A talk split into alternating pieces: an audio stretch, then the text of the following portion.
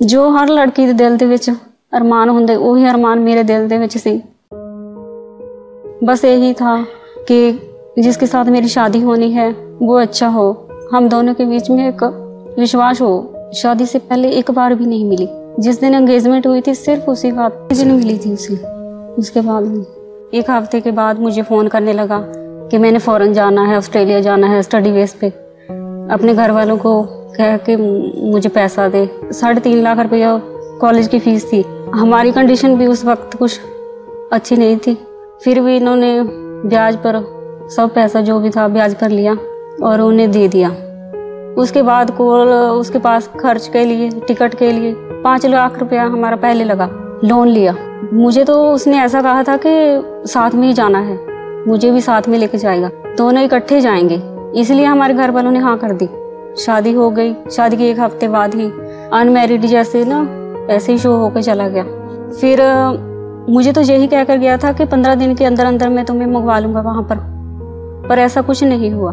ऐसा नहीं, मालूम था कि हमारे साथ धोखा करेगा। फिर उनके घर वाले मुझे तंग परेशान करने लगे, दहेज के लिए मांग करने लगे।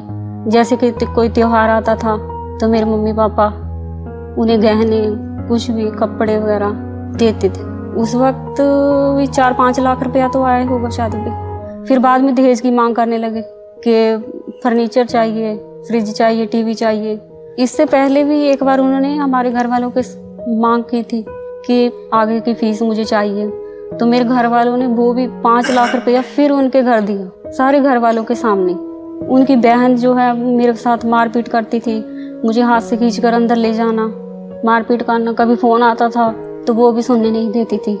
जो भी काम करना नहाना वो भी उनकी मर्ज़ी से अपनी ननद की मर्ज़ी से खाना पीना जो भी उसकी मर्ज़ी से मायके आना तो भी उसकी मर्ज़ी से।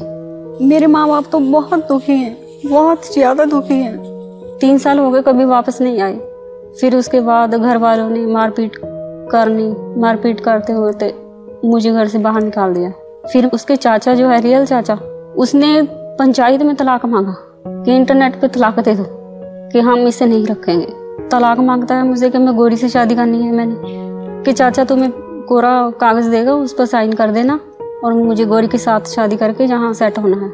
कुछ ही दिन हुए हैं, हम, किसी ने हमें बताया था कि जलंधर में पासपोर्ट ऑफ़िस है जो, वहाँ पर जाकर बताओ पासपोर्ट कैंसिल हो जाएगा। तो अब इनसे ही उम्मीद है हमें।